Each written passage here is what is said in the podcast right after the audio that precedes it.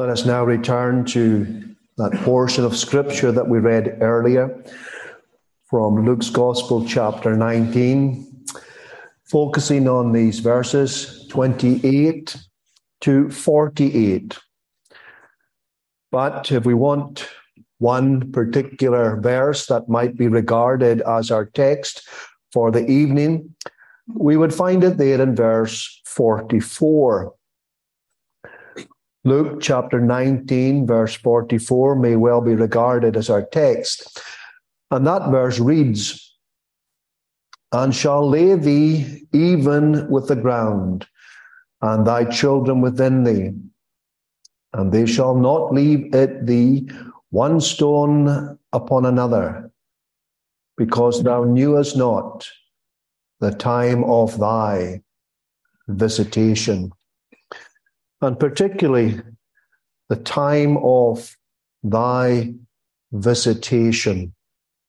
And that is the title I would like to give to the sermon tonight for our edification. Time of visitation. And what Jesus is talking about here is, we shall look at it in detail later, but he's talking about that time when Jerusalem would be destroyed. And it was destroyed because the people in Jerusalem in general and Israel did not recognize the day of the Lord's visitation upon them. In the Bible, the Lord visits in two senses primarily. He either visits in judgment or he visits in mercy. And it's in mercy that Jesus is referring to here.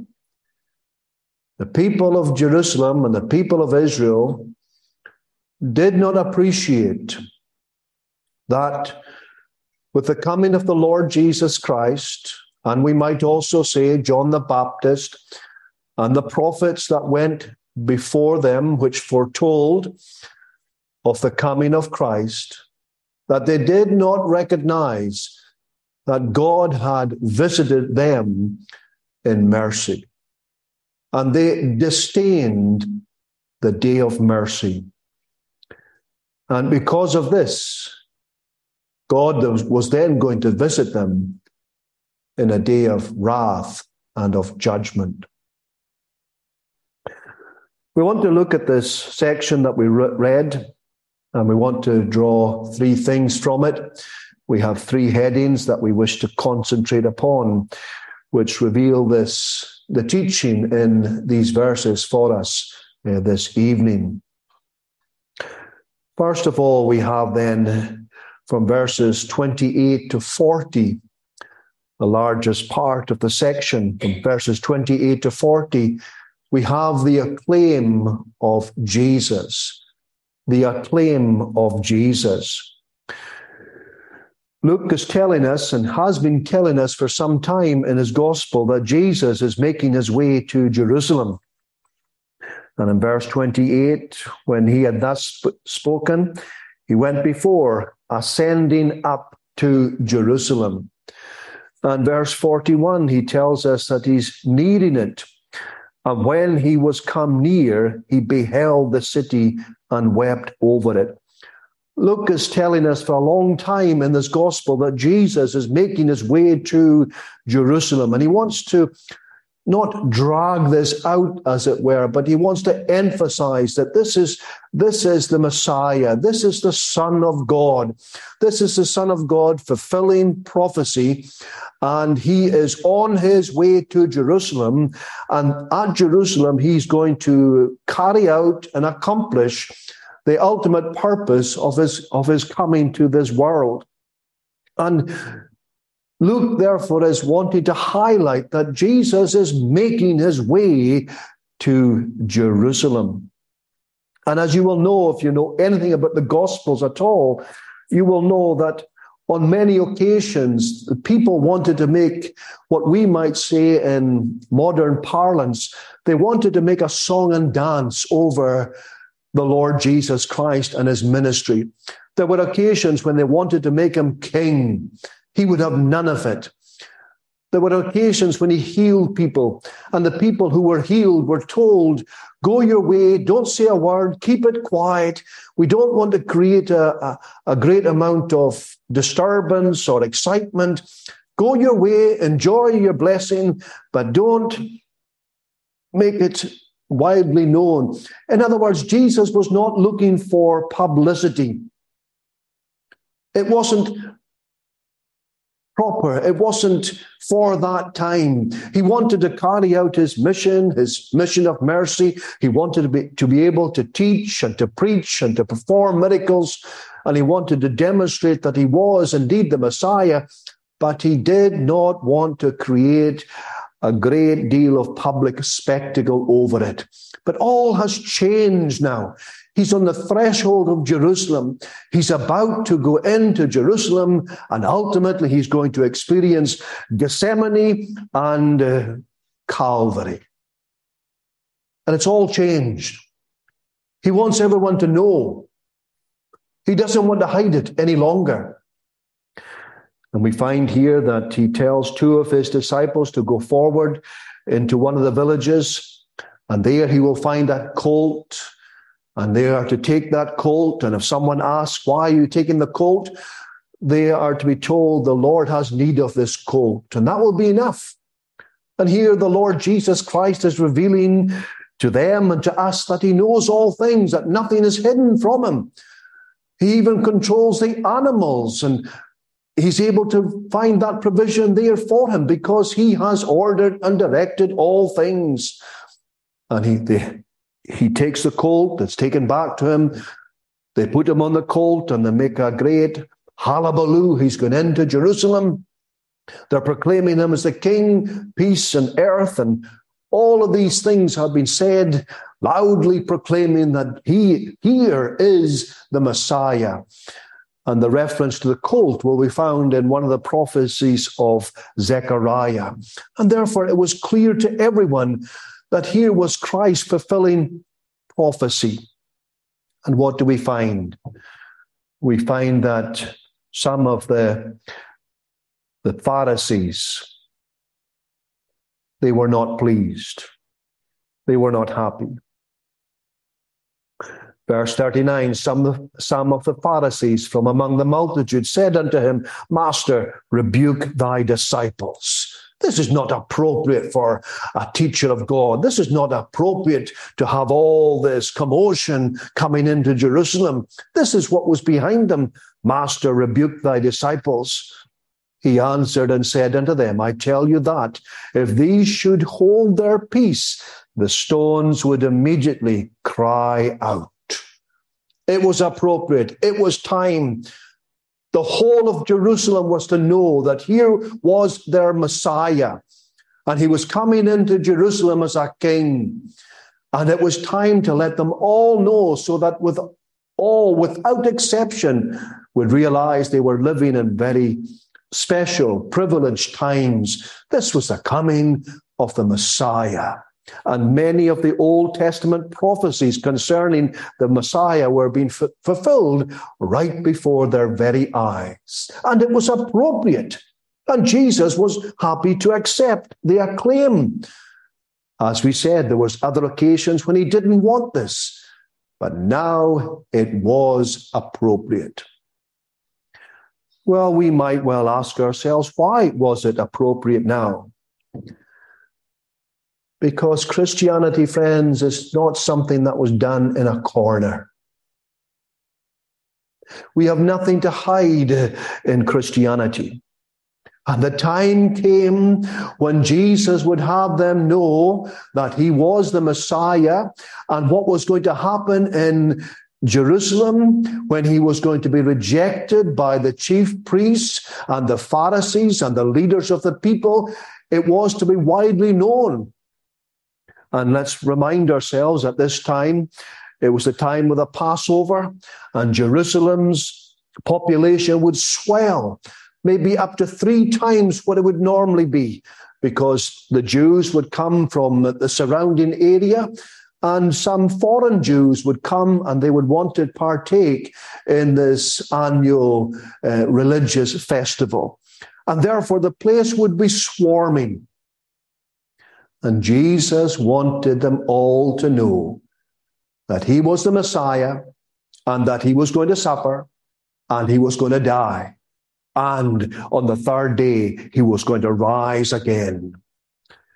And he was therefore willing to accept the acclaim because it was appropriate. This thing was not going to be done in a corner. There was a time for quietness and there was a time for reservation, but not now. Everything was in place. Well, are there lessons? Is there something we can learn from this? Well, we're inclined to believe there are a lesson or two for us. It's a time, therefore, for the Christian church, likewise, to proclaim the gospel. This is not a time to hide our light under the bushel. This is a time for us to freely proclaim Christ and all his fullness whenever we get an opportunity. And this should be the, the goal and the aim of every minister and every gospel congregation. We are not to be ashamed of Christ and his words. Indeed, the Lord Jesus reminds us in the gospel that the day will come when people will be ashamed of him and his words. Well, we're not going to fall into that trap. We know we'll not make ourselves popular. But we haven't come to be Christians to be popular. And we haven't entered into the holy ministry to win the approval of men. We look for the approval of God. And the only way that we can get the approval of God is to go forth and to preach the everlasting gospel. And if they will not hear, then they will not hear. That be up to them. But this is something that a congregation must take on board and that we must identify with the time and the opportunity that's before us. Here is Christ telling them all that he's the Messiah and that they are to believe upon him. And what was going to happen? It was not going to be a secret. It was going to be proclaimed and multitudes would see it. And those Jews who came from foreign countries would be able to go back to these foreign countries and be able to retell what they saw and what they heard. It also reminds us surely how um, fickle public opinion can be. Here we have Jesus being acclaimed by the people. They're delighting in him. What are they saying? They began to rejoice and praise God with a loud voice for all the mighty works that they had seen. And indeed, they should be praising God for that, saying, Blessed be the King that cometh in the name of the Lord, peace in heaven and glory in the highest. There was nothing exuberant about their praise and their reaction. It was purely appropriate. A glorious person was amongst them and he had performed wonderful things. Lives had been wonderfully changed and transformed by Christ. And all that they said was true, but it didn't take long for their opinion to change. And this is the way with public opinion it comes and goes, and therefore we cannot rest upon it, we cannot rely upon it. Instead, we are to serve the living God and Him alone and look for his approval. And he does not change. One moment, we might be the flavor of the North. We might be the flavor. We might be the best preacher. And the next week, what happens? Well, people have changed their minds. They've changed their opinion. But it also reminds us, friends, of that glorious day that is to come. Here we surely we have something of a preview of the coming of the Lord Jesus, the second coming of the Lord Jesus. Here he is going into Jerusalem as a king. We know what happened to him and we'll meditate upon that when it's appropriate. Things changed, But the day will come when he will come in power and in glory. We are told that he came at the first to deal with sin. And we bless God that he has dealt with sin like no one else could possibly do. He paid the price for sin. He came, he humbled himself in order to save his people. But the day is coming when we will look up. He will come with clouds and power and glory. That's what awaits the Christian. If we might say this, it's the next event in God's calendar. We have the great works of God. We sang about them. The psalmist delights in the works of God. And surely the greatest works of God are creation, the crucifixion, and then the consummation, that day when this world as we know it, this world that we're so familiar with, will be wound up like a, like a garment, and we will enter into the eternal world, the world that will not change. That's what's happening, friends. Here we are in the last days, and the last days began when Jesus Christ came at the beginning. We're in the last days. And here we have a preview, or oh, a faint preview it will be absolutely glorious that day when Christ shall return and he shall be glorified in his saints. Here the people raise their voices, Blessed be the King. Can you imagine the great triumphant sound that shall note that day when Christ returns and his people are raised from the grave and they've given their, their spiritual bodies? What a day that will be. And I want to ask you this, mo- this evening before we pass on to the next point. Friend, do you know anything of this? Have you any hope of this at all? Will you share in the acclaim of Christ? You know, the Bible talks about two resurrections the resurrection of the just and the resurrection of the damned. Oh, what a fearful day that will be. People think that somehow they can escape this. We cannot escape it. You know, that's why some people get cremated. They think if their bodies will be burnt, that somehow that God cannot reconstitute their bodies. But we know that will happen. Whether our bodies will smolder in the grave and return to dust, or whether they are burnt in a furnace and they go to ashes. The day will come when we'll hear the voice of the Lord Jesus and we will come out of the grave and our bodies shall be reconstituted. What about you? How will it be for you that day?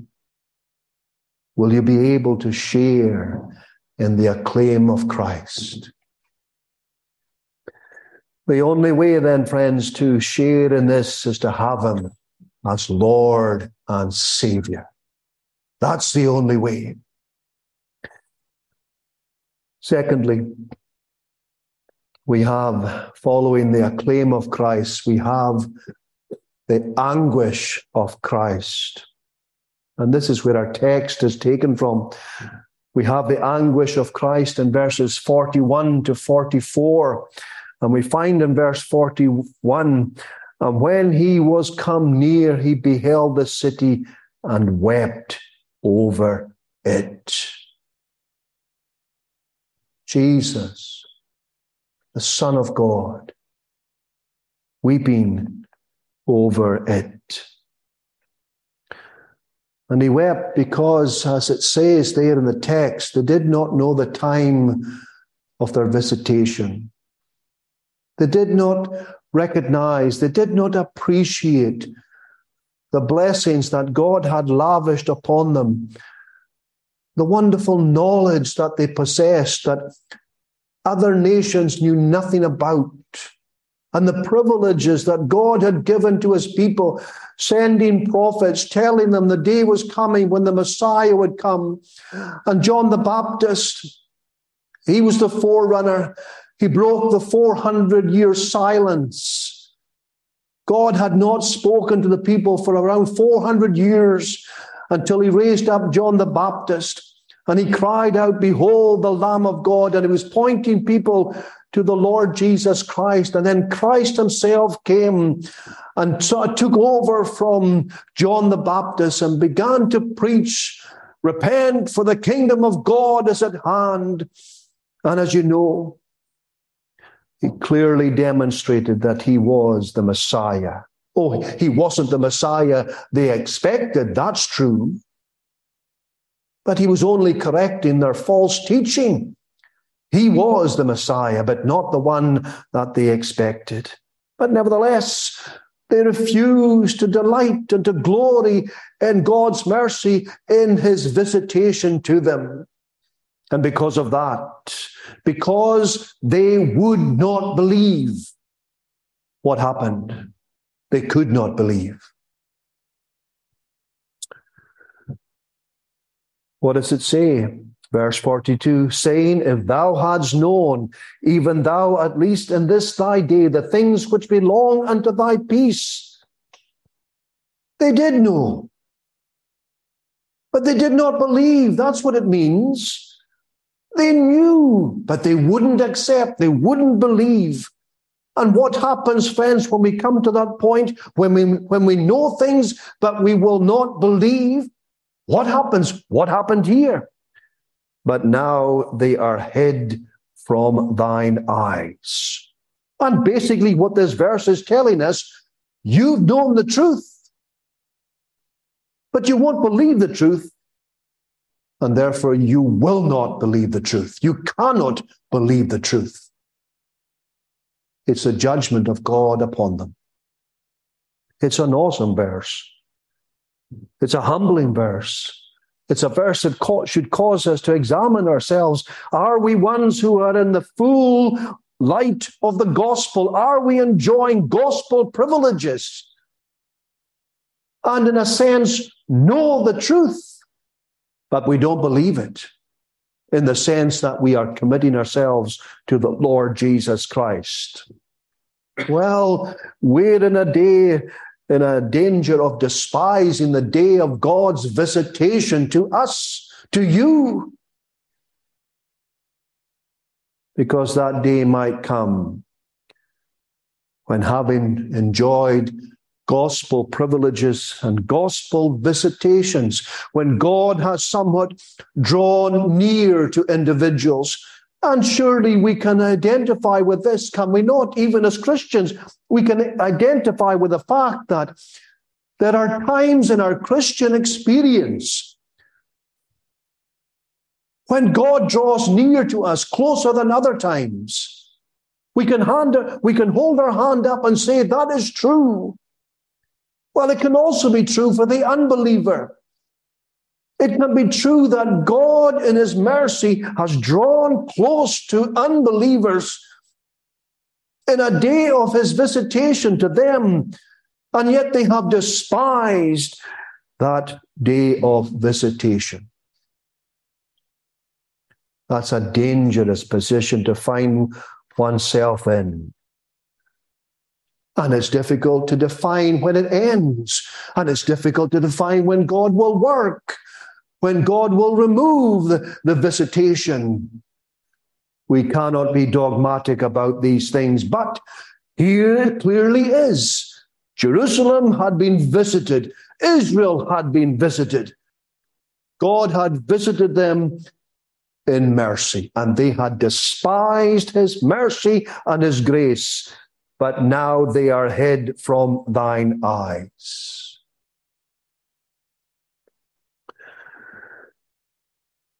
But despite all that, what do we find? Jesus wept over it. He wept over Jerusalem. He wept because he saw the ultimate judgment that was going to come upon the city of Jerusalem. And we know that happened. The Roman governor Titus came in AD 70 and he besieged Jerusalem. He surrounded Jerusalem. He destroyed Jerusalem. He killed men, women, and children. He ransacked Jerusalem. He destroyed the temple. And the Lord Jesus Christ, as God, saw that happening. As one commentator made a comment, here we have uh, the, the Lord Jesus Christ revealing himself as man and as God. Here we find him crying as a man. And here we find him prophesying as God what was going to happen about 40 years afterwards. Do we not here see, therefore, the love and the compassion of the Lord Jesus Christ? Does this not teach us something about Jesus? You know, the doctrine, the teaching that we find here is absolutely awesome. And it's a teaching that's very difficult for us to get our minds around. What are we talking about? We're talking here about the love of God. And you might think, well, the love of God is, a, is an easy subject. It's something that we know about. Well, we might know something about it, but it's very difficult, actually, to fully grasp the love of God. There are some people who will tell us that God only loves the elect. Now we rejoice God does love the elect. No one's going to deny that whatsoever. And no one's going to deny that God has a particular, a special, a unique love for the elect and for the elect only. But this verse will also tell us that Jesus, as the Son of God, had a love for those who were going to be destroyed in judgment, who were not of the elect. Do you think these tears were crocodile tears? Do you think they were false tears? The Son of God wept over those who were going to be destroyed in the judgment of God. I did tell you the subject of the love of God is not an easy subject. It will stretch us. And as I said, there are people who will maintain that God only loves the elect.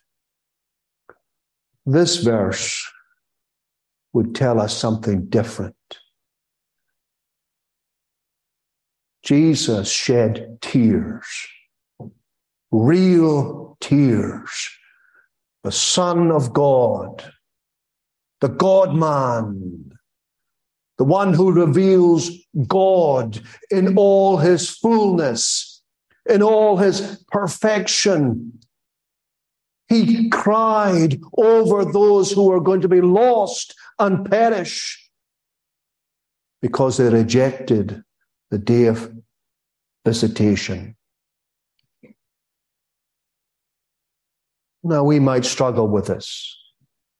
Psalm 7, verse 11 says, for instance, and it is quoted by those who would hold the position that God only loves the, the elect. Psalm 7, verse 11 says, God judgeth the righteous and God is angry with the wicked every day. Now, of course, we're not going to deny anything that's said in the Word of God, and that verse is true. God does judge the righteous, and God is angry with the wicked every day.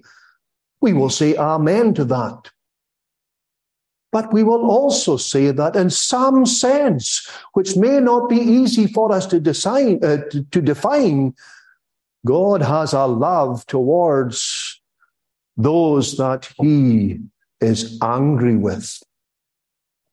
And if we look at the natural level, we can find this is quite easy to believe. I speak to parents here, but others who are not parents will be able to readily identify with this. If you're a parent, you will love your children or child unconditionally.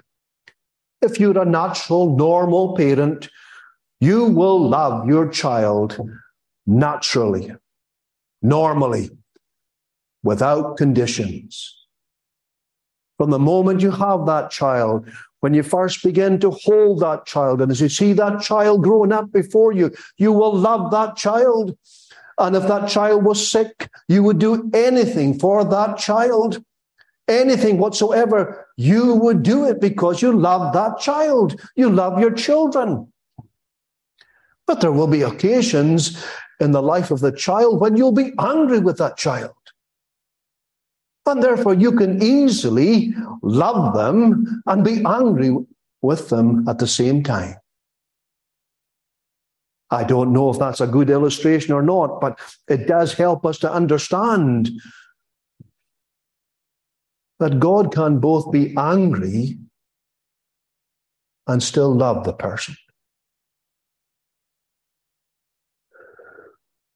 We surely find this here when the Lord Jesus Christ wept. He wept not just because of the physical ruin that was going to come upon Jerusalem, but because many of them would perish eternally. Why? Why? Because they were going to reject the Lord Jesus Christ. The point I wish to drive home to ourselves this evening is that we need to know more of this kind of spirit that Christ showed.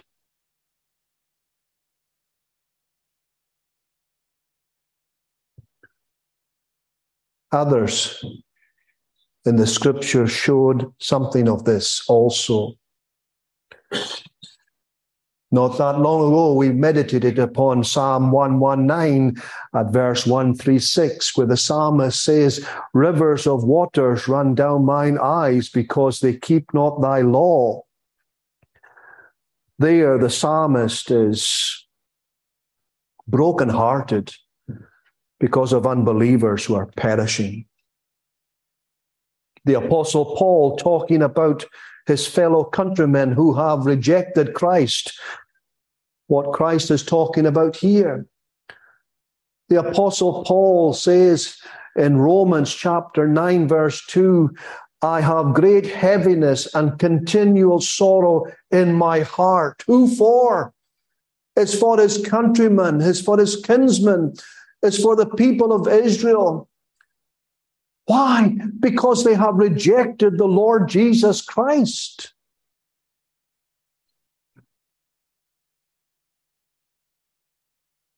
And Christ here is our ultimate example. We know he wept at the tomb of Lazarus. Do you think the tears were any different? when he wept over Jerusalem?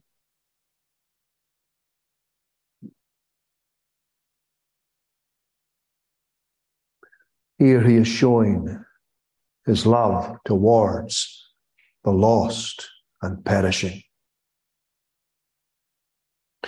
Finally, thirdly, we have the authority of the Lord Jesus Christ in verses 45 to 48. He goes into the temple. What does he find? He finds it like a marketplace. And we noticed on an earlier occasion that Jesus did this at the beginning of his public ministry. And now he's drawing towards the end of his public ministry. And he has to go back into the temple. And what does he find? Things have not improved one little bit. He did empty the courts of the merchandise and the merchants when he began his ministry. And he's having to do the same thing again at the end of his ministry. And it may well be that things did not improve. In fact, things got worse because he uses a term here, but ye have made it a den of thieves.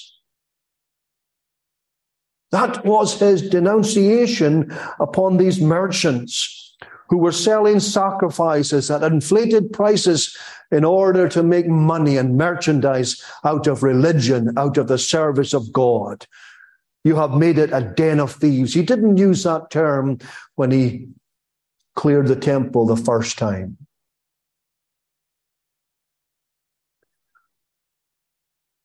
And that statement, made it a den of thieves, comes from Jeremiah.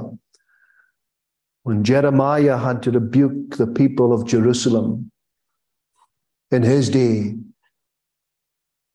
and the people in Jerusalem in Jeremiah's day, what were they doing? They were practicing idolatry. They were doing all kinds of strange things. And then they were going into the temple and they were worshiping God and they thought everything was all right. They thought that they could participate in idolatry and do strange things. And then they could go into the temple and worship God and everything would be okay. But Jeremiah called them a den, of, a den of thieves.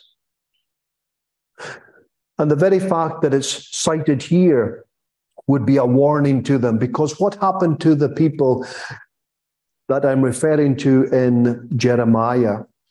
Well, he goes on, Jeremiah goes on to remind them what happened in Shiloh. And we read about that in First Samuel. Because in Shiloh, there was the tabernacle being set up. But because the people abandoned God, what happened? The Philistines came and ransacked Shiloh and took away the Ark of the Covenant. And it was many years before it was brought back. And there it was a warning to the people in Jeremiah's day. Look what happened to Shiloh when the people used to go there and offer their sacrifices and meet with God in the tabernacle, the Philistines came and took the tabernacle away and destroyed Shiloh. And the same thing's going to happen to Jerusalem if you don't amend your ways. And this is surely what Jesus is saying to them at this particular occasion. Look at the history. Look what happened. And if you don't amend your ways, then the judgment will fall upon you as it did in the days of the Philistines in First Samuel.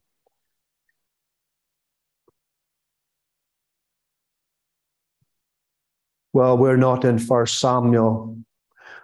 We haven't got a tabernacle. We haven't got a temple. We have church buildings. But this is to remind us, friends, that when we come together in the house of God under the means of grace, we are to conduct ourselves appropriately. This is not a temple. We don't have altars. We don't have a priesthood. We don't have furniture that's typical, nothing like that. But it is a place where the gospel is proclaimed. It is a place where Christ is by his Spirit. It is a place where we worship God, we sing his praise, we call upon his name in prayer, and therefore it behoves us to act and deal appropriately when we come to the public means of grace. Christ would have us come before him with reverence and to be reminded of what we seek to do. We seek to worship God in the way that He has prescribed. Well, there we have the acclaim, the anguish, and the authority of Christ. As Christ enters into the city of Jerusalem, the day of grace was running out for the city and the people of Israel who would reject him. What about ourselves tonight? Where are we? Have we received him or are we still rejecting him? This is a day of God's visitation, a visitation and mercy. And if we will not receive his mercy in Christ, he will visit us in judgment. May the Lord bless his word to us.